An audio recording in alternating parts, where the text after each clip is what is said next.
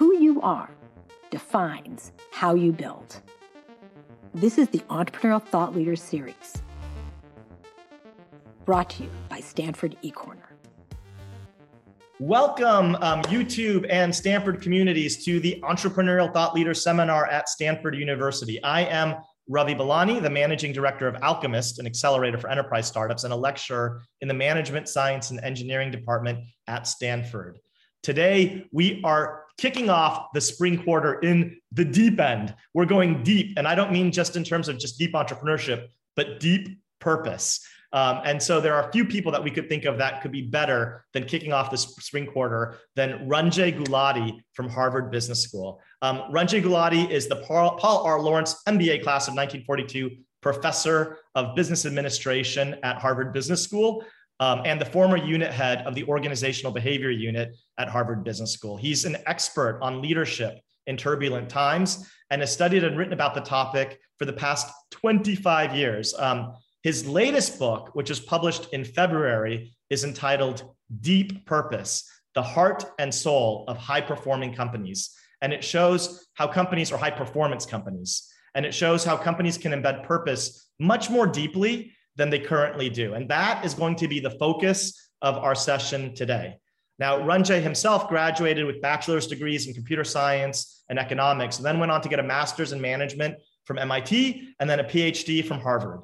Um, before he was a professor at Harvard Business School, he was a professor at Kellogg, and he wasn't just a professor. He won the award for outstand for best the best professor award at Kellogg. And Ranjay has also been ranked as one of the 10 most cited scholars in economics and business over a decade. Um, because of the gravity of knowledge that Ranjay brings and the limited time that we have today, we're going to, before we jump into a fireside chat with Ranjay, we're going to invite Ranjay just to share anything that he wants to with our community and the extended YouTube communities and any takeaways from his book, Deep Purpose. So, everybody, please welcome Ranjay. Thank you so much, Ravi, for that introduction. It's a pleasure to be here with all of you today. And I'm delighted to have a chance to talk to you all about my research. Um, and as uh, you know, I will do a quick job in trying to summarize some of the key findings from this project and then I'm going to turn it over to a conversation with Ravi and open it up to Q&A as well. So this topic, uh, if you told me five years ago, Ranjay, you're going to write a book about purpose, I would have said you're crazy. Purpose, mission statements. I mean, this is like businesses are here to survive and thrive. And I was studying growth companies. I was studying fast growth companies, small and large. So I had an interest, I had an ongoing project looking at rapidly scaling organizations and I was looking at how do they scale up in both good times and bad. I looked in down markets, up markets, and the basic thesis was that businesses need to do two things right. Figure out a good strategy. Which markets are you going to play in? Which is your value proposition? What's going to be unique about you? How do you build moats around your strategy? And then you got to get it done, get the job done, right? So much of my work was all around these two buckets helping you find the good strategy and then helping you execute the strategy. And I thought, that's it. And then I discovered actually, it came to me by looking at some fast growth startups where founders would start lamenting the loss of something. We've grown too big. Uh, we've lost uh, that entrepreneurial kind of mindset. You know, there's something getting lost. And in some cases, the founders would leave and come right back. You know, you saw that with Steve Jobs coming back to Apple you saw that actually Howard Schultz is coming back for the third time to Starbucks. Phil Knight, who founded Nike, came, kept coming and going, coming and going. You saw that Google. So you start to see this kind of like, oh my God, my, my baby has lost something, this soul of a startup. And so I really probed this issue. And I had seen it in my own family business. My mother had started a business that went from zero to several thousand employees in a couple of years. And she also talked to me. I was a teenager she was like, something is just not fun anymore. It's just not the same feeling. And so that was kind of the real, there was a fashion startup she had. So that's the image. And then even at large scale, you saw that with companies like, you know, the, the Microsoft turnaround that Satya wrote about in his book. He said, look, what we discovered was we had lost our purpose. And so I started to hear the word purpose, intention, that somehow businesses must have a purpose. And this purpose can be an animating force that energizes people in the organization. So it's not just about having an idea. It's not just saying an idea, I have a big idea. Let me show you the idea. It's about, I have an idea. I want to change the way things get done in my industry. I want to change this marketplace. I want to change the way customers experience things. And purpose is not just social stuff. It's not saving the Amazon forest only. You know, you look at Amazon's founding. I want to change the customer experience. Period. I want to change the way they experience something. So I discovered it wasn't just an idea, it was about having an idea. And so this thing called purpose was confusing because the way we teach it in management is saying, you know, businesses need to have tactics, the immediate one to two year. They need to have a strategy. They need to have a vision and they need to have a mission. And mission is out there long term. Who cares right now? I'm trying to survive. I want to build a business. And what I discovered was great organizations start to think about their purpose very, very early. If you look at some amazingly successful companies in the last decade, if you look at Etsy, very purpose driven. You look at Warby Parker, very purpose driven. You look at Gotham Green, which is an agro tech company, purpose driven. You look at Livongo that sold to Teladoc for $18.5 billion two years ago, purpose driven. So you start to see some of these startups, if you will, where founders start to talk about this notion of having a purpose. Now, there's a lot of cynicism about this purpose stuff too, because a lot of companies engage in what we call purpose washing, also called virtue signaling, also called virtue cloaking. And if you look at this is an article written a couple of years ago called Sex, Lies, and Mission Statements.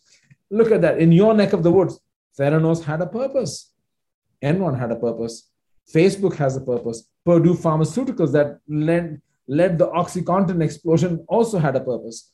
So there's a lot of kind of cynicism, especially in tech. I think people say like, you know, there's a lot of this smoke, smoke blowing my way. You know, I don't buy this stuff. And that's why actually, Ravi, to your earlier comment, I wanted to call my book Purpose, but I couldn't because I saw a lot of superficial purpose. But I also saw some deep purpose. And I want to convince you, I hope, in the next few minutes, that purpose is good for business. First of all, I'll show you some data. There was intriguing data showing a correlation between purpose and performance, right? And then there was, of course, you can go back to read The Little Prince and you'll see about how purpose is an energizing thing and it inspires people to do wonderful things. But I want to quickly explain to you three things what is purpose? Why does it matter? And how do you do it? So, how about I try to explain my entire book to you in the next seven minutes? And I'll try to speak fast. Let's start with what is purpose, right? People think of purpose as a very individual construct. In fact, I would like to kind of talk about the best definition I found is by a psychologist in your university. William Damon wrote, uh, wrote an excellent book where he talked about purpose is a stabilized and generalized intention to accomplish something that is at the same time meaningful to the self and consequential to the world beyond the self. So we understand it at the individual level. We don't kind of get what does it mean at an organization level? Is it social stuff? Is it economic stuff? What is it? And people think, is it a mission statement? I got to write a mission statement now. And actually, what purpose is, is not a purpose statement necessarily. It's about an idea. Why do we want to exist as a business? And when you are forced to answer that question, it forces you to clarify your strategy, your vision for the future. What are you aspiring to be? Why are you here? And I have now interviewed a large number of venture capitalists who now are talking about this as a kind of filtering mechanism. I want entrepreneurs to not just come with an idea. I want them to say in an expansive way, how do we want to make a difference in the world? And I said here, commercial. I didn't say social. I'm not saying save the Amazon forest. Now, a purpose has an ambition in it. We have goals. We are going to do this. It also has a sense of duties in it here's how we plan to make a difference in our customers' lives.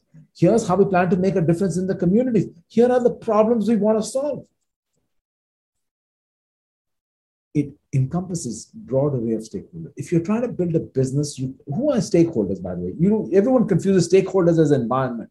The planet is one stakeholder. Yes, stakeholders are employees, stakeholders are customers, stakeholders are the communities in which you're going to operate, and stakeholders are the planet.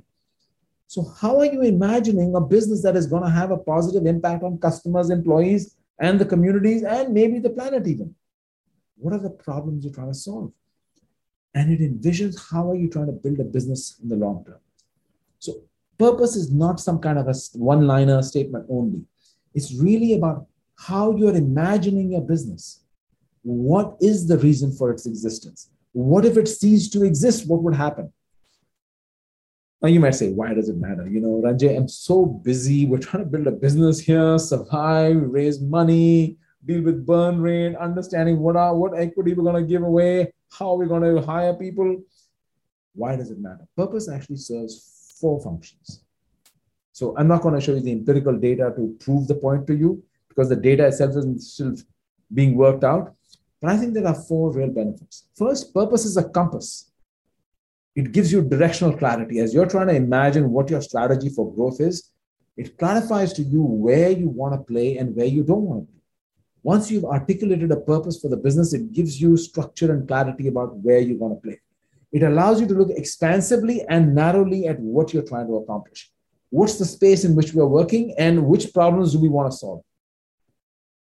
It's motivational. Livongo that was based is, is, that is based right out of in, in the Bay Area, you know, is building we built an app for diabetics. And the first idea was no tech engineer wants to go work for a healthcare company. They want to work in tech companies. And we can't even pay competitive wages. But they were building an app for diabetics. They didn't say diabetics, people with diabetes. They didn't want to identify a person by their disease almost half the employees had some personal connection to diabetes in their families, either themselves or somebody else around them. So having an ambition can be in, in, inspiring to people, especially if it connects to them in a very personal way. I want to be part of that. You know, again, it can't be smoke and mirrors. If it's one of those smoke and mirrors game, people are going to see right through it. And they're going to hold you accountable for it when you don't live up to your purpose. You're going to have whistleblowers, you're going to have people complaining, Look what's happened at Spotify. Look what's happening at Disney. Look what happened at Facebook. So you got to understand that if you're dialing into people wanting to come and work for you because they are inspired, I want to just clarify to you the quick HR story here. For the longest time, companies were focused on creating satisfaction at work. It then moved into creating engagement at work. Now the holy grail is creating inspiration. How do I get people to feel inspired by where they what they're here for? And how do we do that? How do we tap into that? And inspired workers are 2.2 times as productive as satisfied workers. Then you get to the third piece of that, which is relational. And relational is all about the ability to build relationships with other entities outside of yourself. Now, I don't need to preach to you about the power of ecosystems and platforms and engagement today. Well, what I'm finding is there's emerging evidence that businesses that have a clearly articulated purpose orientation, not a smoke and mirrors, real, deep purpose, are able to build more trusting connections with other partners than other companies. Because purpose becomes kind of a marker for our beliefs and value systems. This is who we are. This is what we stand for. This is what we believe in and it makes it easier to build those, that connection. You, I am sure you know this. More than 50% of partnerships fail. So here you are running around saying, I want to build an ecosystem or a platform, and more than half of them are going to fail. So how do you break through that? And the last one is reputation. There's a huge body of work now on purpose branding that customers trust companies that have a clearly articulated purpose. There's all this work on purpose branding going on right now. And so I would like to say to you that if you build a business with a purpose from the ground up, you're going to have clarity like a compass, and you're going to have an operating system where employees are more motivated, partnerships are more real and trust based, and customers trust you more. So, purpose is valuable, is my experience. Now comes the last part of the puzzle. How do you do it? So, what I've described to you is chapter one and two in my book. Now I get to the last six chapters in two minutes this is what I found scary. It's really easy to talk about purpose among a few senior leaders. Maybe the founder gets their immediate team together and talks about it. But as you, once you start growing, there's an exponential decay in purpose. It's kind of like a few people kind of holding hands and singing kumbaya and doing an offsite together. But how do you bring it alive for the people in the organization? That is the story. And the late Jim March, who was a professor at Stanford in the uh, Graduate School of Business and also the School of Education, said leaders have to not just be plumbers, but they have to be poets. You see, plumbing stuff is easy. Build the organization, get an org chart in place, get the financial model working, build a strategy, understand your customers and markets. That's plumbing. Poetry is about inspiring people. How do I get people excited to be here? How do I get them really energized? So as you start to say, I want to build an organization that has a purpose, you have to start thinking about what your job as a leader is. How are you going to elevate people? And you can see all the kind of phenomenal startups that you see that have grown, majority of them, not all of them, but the majority of them will have somebody who plays the role of a poet, who really knows how to elevate people's thinking in that process. So I want to just, you know, in the interest of time, I want to just summarize my kind of big picture takeaway. I think it's important to understand that purpose is not a purpose statement. It's really an animating idea. It's why we exist. It has an ambition of goals, it has a sense of duties, it's long term, and it embraces the array of stakeholders to whom you want to serve. Right? Why do we want to do that? It's motivational, it's directional, it's relational, and it's reputational. But the hardest part is actually turning ideas into action. And that's going to be, that's where you're going to have to go and read my book if you want to know more.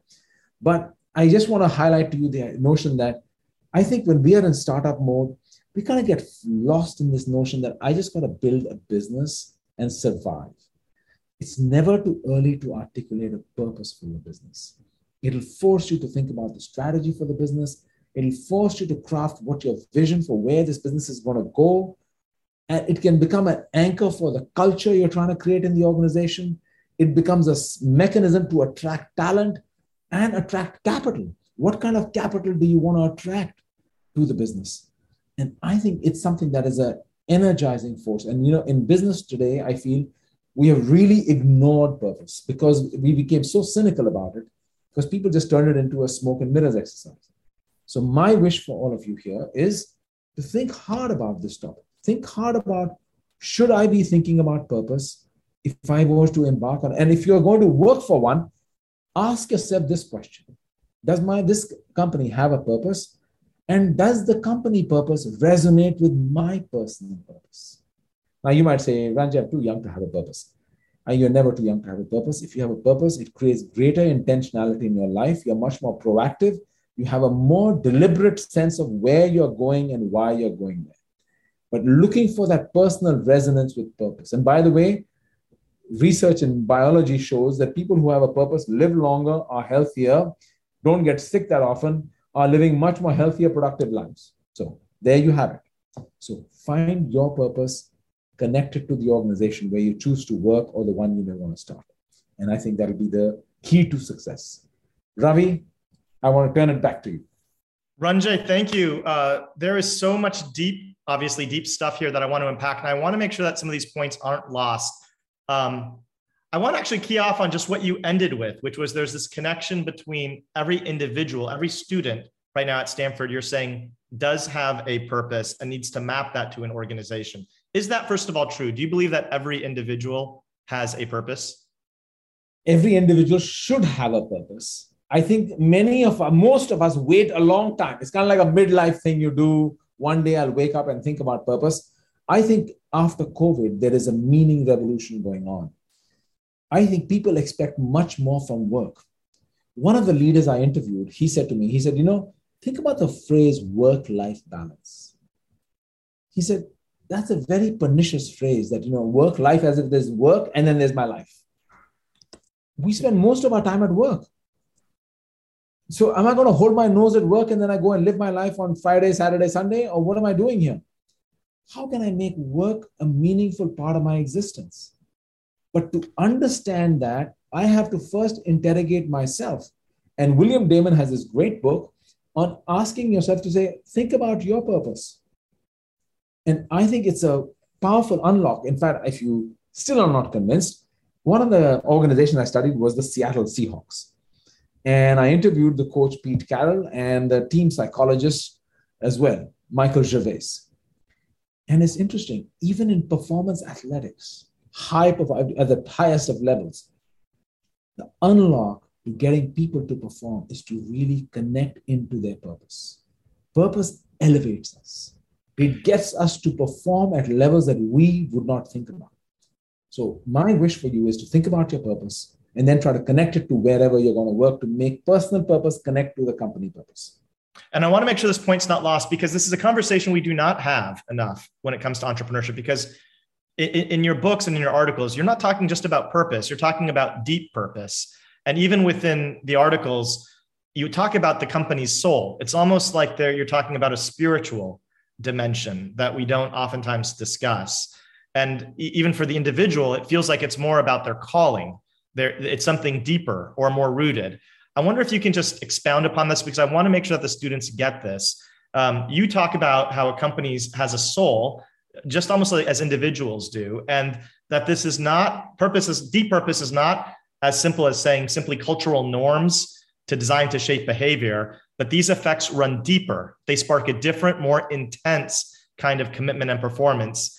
And what I love is when you say they shape the meaning of work, rendering work relational instead of merely transactional. Um, I, I want to make sure that the students understand this. And so when you're talking about deep purpose, is it fair to say you're talking about understanding your individual calling and a company's soul? And if so, when do you know when you've actually, because I think many individuals have callings and they don't know what their calling is until later. Um, when do you know that you've clicked into deep purpose? So, Ravi, that's a great question. There's a lot in that question. So, let me try to unpack it with, for you there. Okay. It's a very profound question. Let me start at the organization level. Okay. And then I'll turn back to the individual. Remember, for us human beings, purpose is a layered construct.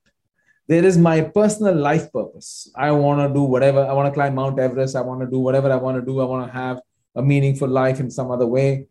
Then there is my job purpose what do I want to get out of my job? And how does that connect into my life? Then there is career purpose. I have a purpose in my career. So these are layered ideas that we all should be thinking about. And until for many years, we've always thought of work life balance that there's my work and then there's my life. So purpose is in my life, work is just a job. And you know, economists and us organizational theorists, we've played into this. The our theory of organizations is firms are nexus of contracts. And think of that imagery. The idea is a business is basically a business with everyone has a contract with. And our contract is pay for performance, which I call the coin operated monkey theory of management. We're all monkeys. You put a coin in us, we'll dance for you. You put two coins, I'll dance twice for you. You make the dance fun for me, I'll dance even more for you. But I'm a coin operated monkey. Keep putting coins, I'll keep dancing. And by the way, that model actually does work a lot of people are inspired and motivated by pay for performance. How many coins are you going to drop in the in the tiller and I'll dance for you? And it works. I'm not saying anything against that. And some of us are inspired by that. That's wonderful. But I think people, or most of us, want something that we want money, we want to get paid, but we also want to think about how my work is maybe having an impact in the world. Right? I'm creating something new the opportunity to build, create, innovate, impact, that is also part of us. We know this from decades of work on extrinsic and intrinsic motivation. The question is, how do we connect that to where we choose to work? How do we make that part of what we do? If you look at the early days of many of these iconic companies in your area, I'll give you an example. Another one is Cisco. So I had a chance to interview some of the people who were there in the early days of Cisco. And you know, you see how they talk nostalgically about how they accomplished, they were here to change the world. You know, so you start to see how do I find my own calling and dial into the organization where I want to work so it resonates with me. And so work is no longer a job. It's not a pay for performance only. I want to get paid. I'm not saying you don't want to get paid. But how do I get more than just money out of where I work? Yes, yes. And, and I also want to underscore this point that you say that we need to talk about purpose from day zero. Um, and I do think that even though we're having this conversation, the zeitgeist in Silicon Valley is, is that purpose, when we talk about purpose or these ideals, it's relegated as something that's really discretionary. At the end of the day, people will listen, but they'll view it as motherhood and apple pie. And they'll think that what they really need to focus on is product market fit. That's really entrepreneurship. Or as you say in one of your articles, you know, Marc Andreessen says everything that matters is product market fit. And the venture capitalists are going to measure me on growth rates and unit economic rates. And when you're starting out, it's an existential threat. Um, can you speak to that? So, are you saying at day zero, um, when a company's very survival is at stake, um, that a founder needs to prioritize their precious limited time to thinking about purpose? And then, if so, how we're in a school of engineering, everybody loves to measure things. If the definition of purpose is this animated idea, you can measure unit economics, you can measure product market fit. How do we measure deep purpose?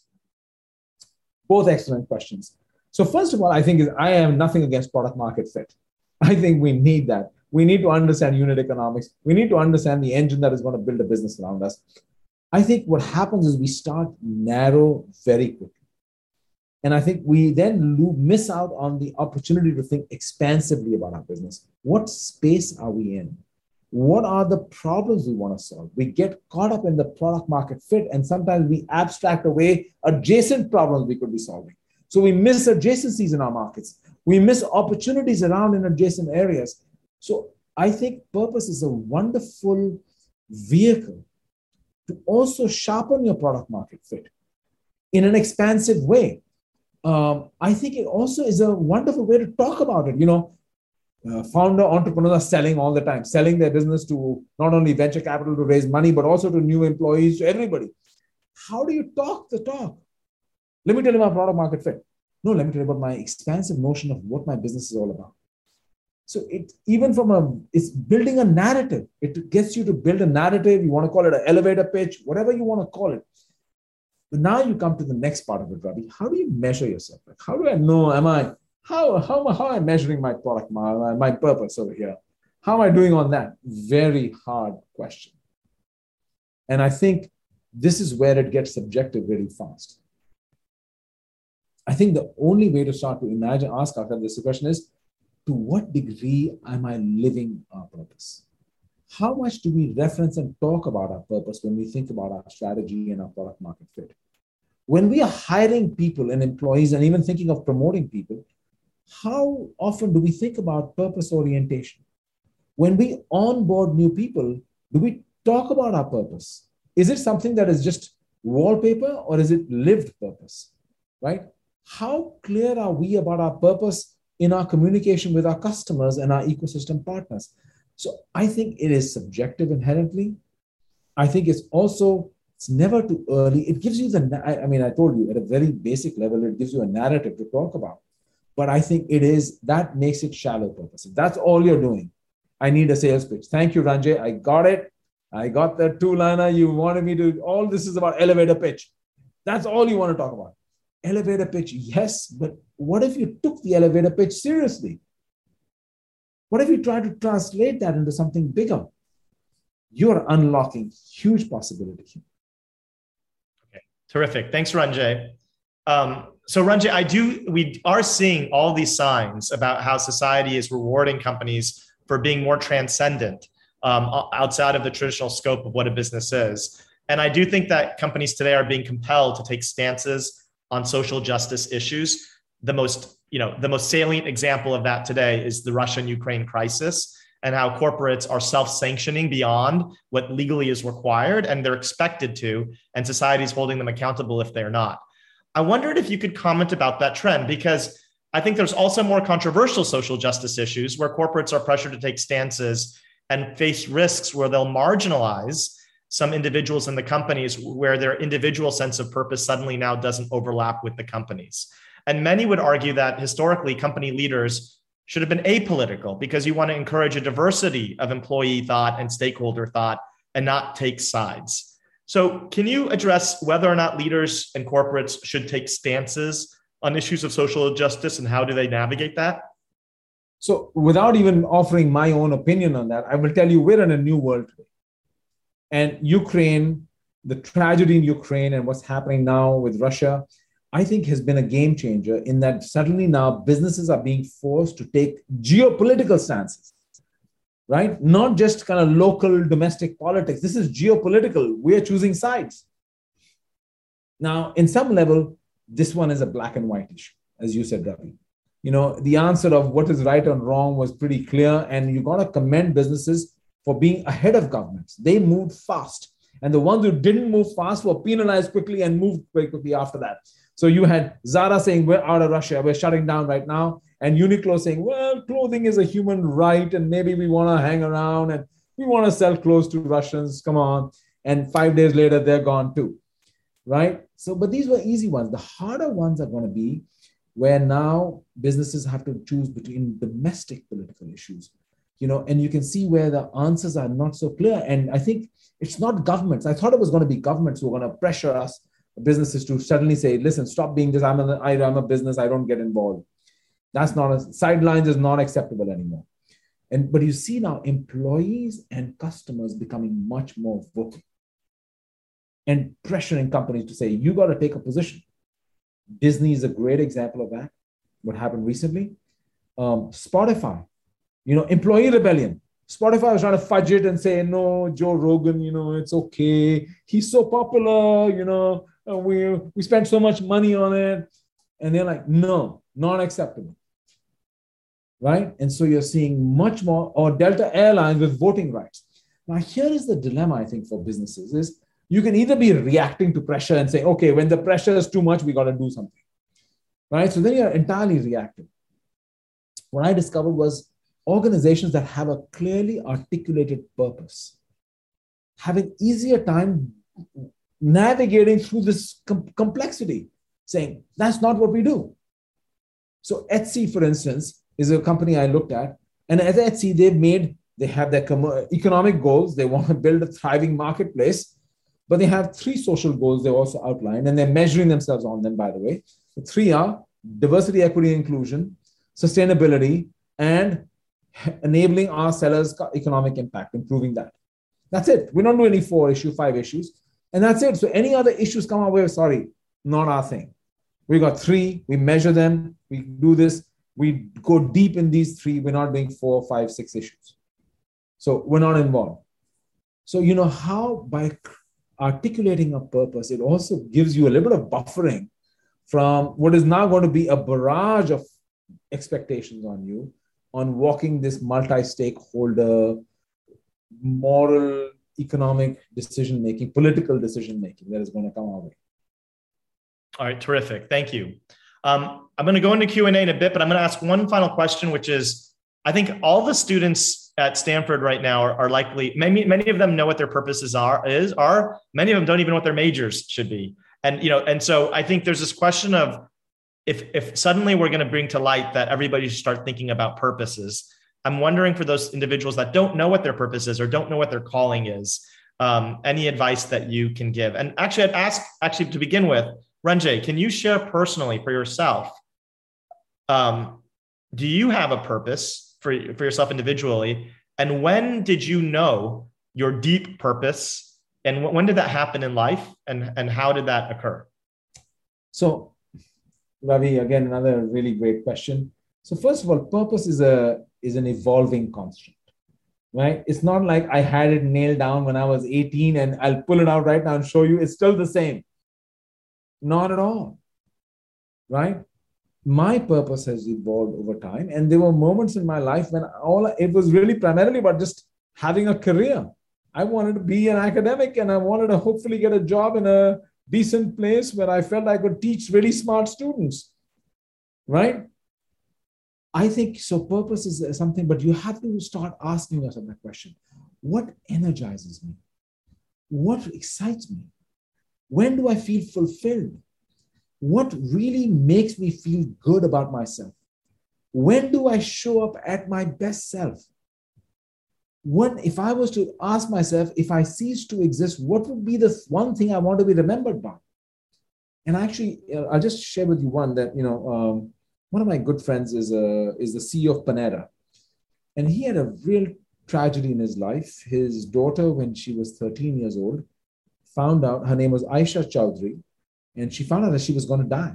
The parents found out and they decided to tell her. And she had like three, four years left to live. Now, imagine if you're 13 years old and you know that you're not going to go to college. You're going to be dead. High school is it. And her story actually was made into a Bollywood movie called The Sky is Pink. In on Netflix, can be watched with subtitles if you want. And how she then uses that time to say, I am confronting my mortality. And so maybe I need to ask myself, why am I here? She did a couple of TED Talks, she wrote a book, and her ruminations of a young kid confronting such a tragic moment is so inspiring. Now, I don't wish that on any of you. But same happened to Steve Jobs, by the way, right? His kind of amazing speech to your commencement was a part of it was him confronting his own mortality. Now, I think why should we wait till we have to confront our mortality to uh, interrogate ourselves these questions? But I think we can learn a lot from them. So look up Aisha Chaudhary and see what she has to say. She's got a couple of TED Talks out there and the movie. And you see that I think it's never too early to ask ourselves this question Why am I here? What if I cease to exist? What do I want to leave as my lasting legacy? How do I think I can make a meaningful con- I put up the definition here by William Damon again it's a generalized, stable, and general attention to accomplish something that at the same time meaningful to me and consequential to the world beyond me. What gives me meaning, and how do I want to make a contribution to the world around me?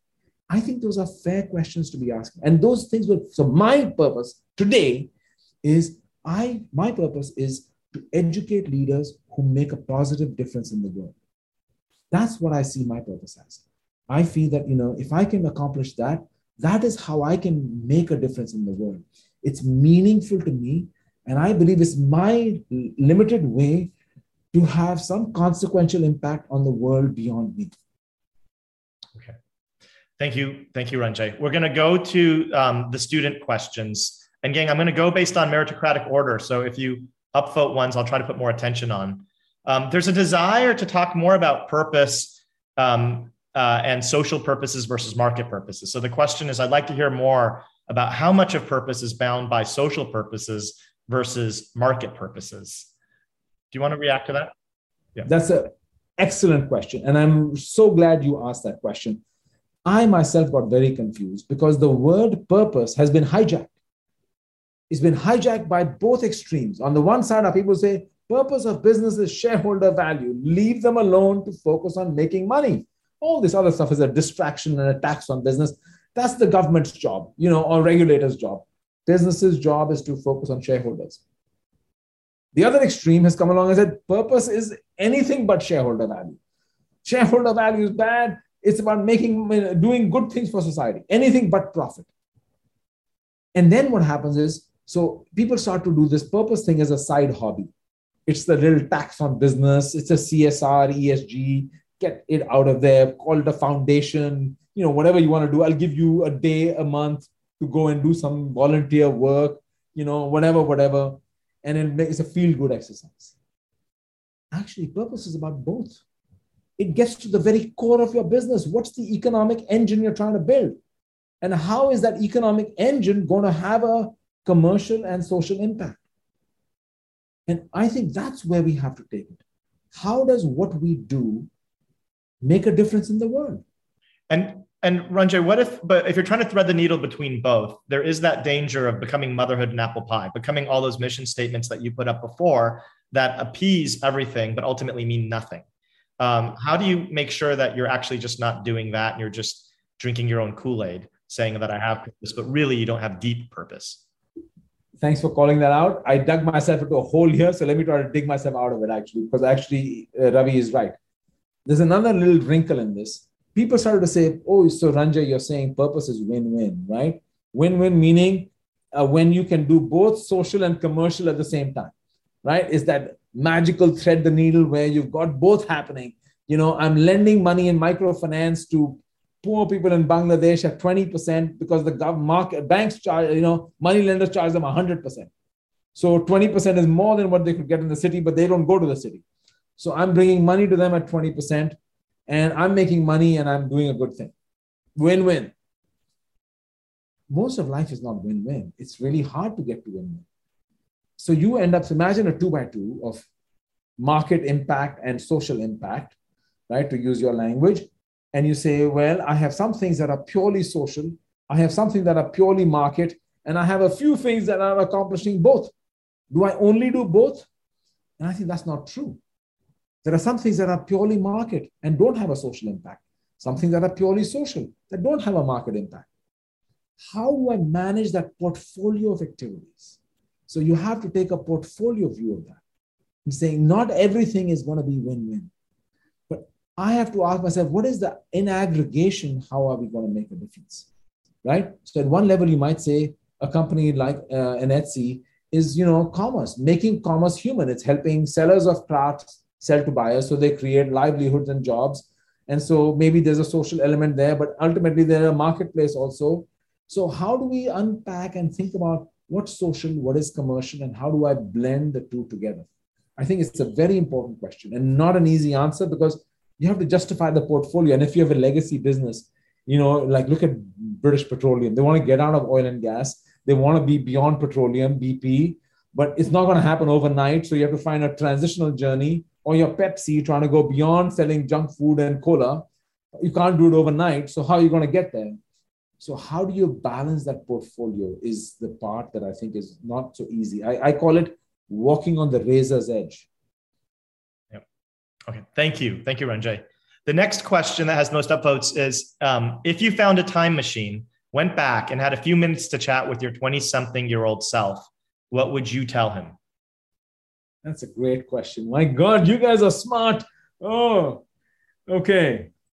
And asking me zingers, you know, these are tough questions. You know, I think I honestly had never thought about my purpose. I was so fixated on narrow career success and I hadn't allowed myself the space to even imagine that I had the possibility to impact something beyond myself. I think it was, I don't know if it was a bit narcissistic, but it was a little self fixation. And I hadn't, you know, and what you discover, if, by the way, if you haven't read some research on the psychology of happiness, what makes us happy? So that's an interesting body of work. There's a lot of work by Martin Seligman at Penn and others. And it's interesting what they find. The first thing is if you look at activities and attitudes, activities come in two flavors. What are you passionate about? And how do you want to make a contribution to something beyond yourself? Those are the two unlocks for happiness on activities, right? I didn't know what I was passionate about nor did I ever think about how I can make a contribution to anybody except myself. Then it came to attitudes. The two unlocks for attitudes are interesting. The first one is gratitude. Turns out gratitude makes a huge difference to unlocking happiness. And the second one is compassion, which leads to non judgment and engagement. I can tell you, if I was to tell myself those four things, I think I would have been a much happier, younger person. But you know, we are in the mode of striving and we think we're happy, kind of like, you know, jumping around and having a good time. And, you know, I think we don't even know what it means to be happy. I agree. Um, thank you. Thank you, Ranjay. That's that's fantastic. Um, uh, you're already having deep impact um, as well as deep purpose today. Um, I'm going to move to the next questions. There's a bunch, and I know we're not going to get through everything. Um, this next question is At what level should an organization's purpose be defined and articulated?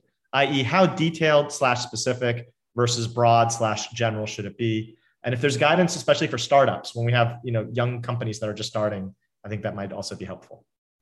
So it's another really excellent question. And there's actually a Wharton professor who studies narrative of companies. And he points out a paradox. His name is Drew Carton, C A R T O N, if you want to look it up. And Drew says that these statements have an inherent paradox. The more general and abstract they are, the harder it is for people below to relate to them. The more specific they are, then you have another problem as well. So I think what we need is you need the general statement, but you also need to be able to translate it into a set of concrete principles and actions people should consider. So having a general statement along with some translation of it. Now, having said that, so that's one thing have a general statement, but make sure it's translates to people who understand it. Having said that, I looked at one company, Gotham Green. If you haven't seen Gotham Green, they're in San Francisco also. They're using urban rooftops for hydroponic farming. And if you go to Whole Foods and buy salad or herbs, you're going to find Gotham Green over there.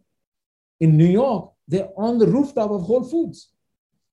And very successful, has raised several rounds of venture funding, great they are, I think, very purpose driven, but they don't have a purpose statement. So I asked the founder, Viraj Puri, I'm like, come on, I'm studying purpose. You need to have a narrative. He said, we don't need one. We know what it is. We know what it is. We have a set of core beliefs we believe in. Okay, I'll write it down one day, but you know, right now we're fine. Maybe when we get bigger, we'll need it. So I think it's having clarity, and, and I think he's going to need it as he's gone across geographies. They were kind of East Coast based in three or four cities here. Now they're all over the country. They're going to need to have some way to communicate and articulate what they mean. But I think, to, to your point, I think is it has to be a general enough aspiration. It has to have goals and duties, but you have to then translate it into something more concrete. Otherwise, it is just much of words. And so, just to clarify, the Gotham Green example, you think is an example of what not to do? Or do you think that I that's think, no? No, I, I, was saying you know, as an example of where you might not even need a purpose statement. Well, I think that's the norm, frankly, Ranjit. I think most startups are going to say, "I don't need to spend time to articulate something right now. We all know it. I yeah. don't need to do this. I need to go get fundraising and sales done." I would tell you, you need it. I would say that how are you going to tell your story? What's your elevator pitch? Your okay. elevator pitch is part and parcel of your purpose. So if you're busy finessing your elevator pitch, guess what you're doing? Without even realizing it, you're really forcing yourself to think about what's my purpose. Now you can say my elevator pitch is about a product and not about some larger thing. And I would say make your pitch more expansive. Okay. Okay. Terrific. Um, I'm going to move forward with some other questions. Um, this question's asking how should social justice activism play into the purpose mission statement of a company? Look, I don't want to have a generalizable principle on that. I think it's really a function of what the founders and the founding team believe. They have to believe it. So no purpose is it has to be lived. Now, you ask me my personal opinion today. I think we are at a crossroad as a society. People are even asking, is capitalism worth it? Right? Just think about it. People are questioning whether we want to be in a capitalist system. They haven't questioned democratic systems yet, but at least even that's under suspect right now. Do we know how to vote? So when you have democracy under siege, you have capitalism under siege. You know there are larger and people are putting it right at the doorstep of business and saying, "What are you doing about it?" And there are several issues. What are you doing about social justice, and diversity, equity, and inclusion? What are you doing about ESG, the planet? How are you addressing these larger problems that we believe you have a part in causing? So, and I think it can be, it can be also a talent magnet. You know, we are, as you all know better than me, it's really hard to find good talent right now. And I think, I think people want to work in places where they feel an affinity. And you're going to attract the right kind of people. So how do you get people who have, you know, there was a French sociologist in the 19, early 1900s named Emile Durkheim. Durkheim talked about moral communities. He said, people who were bound together by a shared belief, not in religion, moral belief. It brought them together. And ideas, ideals bring people together in a way that simply, hey, nexus of contracts. What do you want? How much do you pay for performance, pay for performance, pay for performance? You need that too, by the way. I'm not poo pooing that, but you can't only rely on just that. Let me th- thank you. Um, I'm gonna we have we have one minute left. I'm gonna try to put this one other question because I think it dovetails what you just said. Um, it's a bit of a long question, but let me read it. As leaders, we sometimes find people who have great technical capabilities and would make excellent members of the team. However, the company's purpose does not entirely resonate with them. Do you think it is wise to get them on board and help them better understand our company's purpose? Or is it better to find somebody else who entirely resonates with the purpose? I hate to dodge what a great question that is. So, look, what I have come to realize is many companies today are trying to actually help employees activate their purpose. Not everybody has a purpose. So Microsoft had an online program to get all their employees go through a course to think about their personal purpose. So you may encounter somebody who's never thought about it, and you may believe that you know if I help them think about their own purpose, they could maybe become more receptive to our purpose. So that's one possibility. But if you find complete lack of resonance, you know you need to then decide how deep purpose you are. Because if you are deep purpose, you're going to be looking for people who either are resonant with your purpose or have the potential to become that way. Not everybody will start. This is not a cult where you say filtering mechanism, are you in or are you out? You know, and but if there is no chance, they're going to be misfits, then you know you're doing yourself and them a favor in that regard. Um, and I think that's something a very good question to think about. How serious are you about this in terms of the high talent, raw talent. That's where, and I think purpose is lived when you're making trade offs. So I will, uh, the larger point I want to make to you is you can't say purpose is win win. Purpose is lived when you're making hard choices. We are going to do this even if it is not economically costly to us, but because it lines up with who we are.